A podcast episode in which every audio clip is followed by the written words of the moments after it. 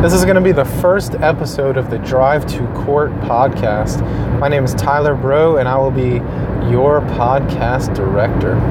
Uh, basically, this podcast will consist of me covering various legal topics and answering any questions that anyone might have concerning the practice of law, law questions, um, legal advice, etc., that I will distribute to the public for free. Um, I will do these drives every time I, I have a court date. I will get permission from clients to discuss some facts of their case, but never disclose who they are to keep anonymity and confidentiality at all time high.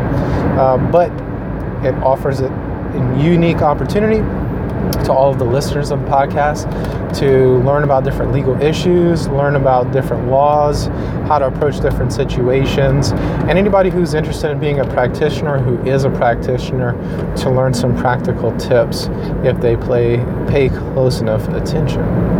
Um, anyway, so this is going to be a very short episode. I just wanted to inform everybody what this podcast is going to be about. And again, my name is Tyler Bro, and you're listening to the Drive to Court podcast. Thanks, and bye.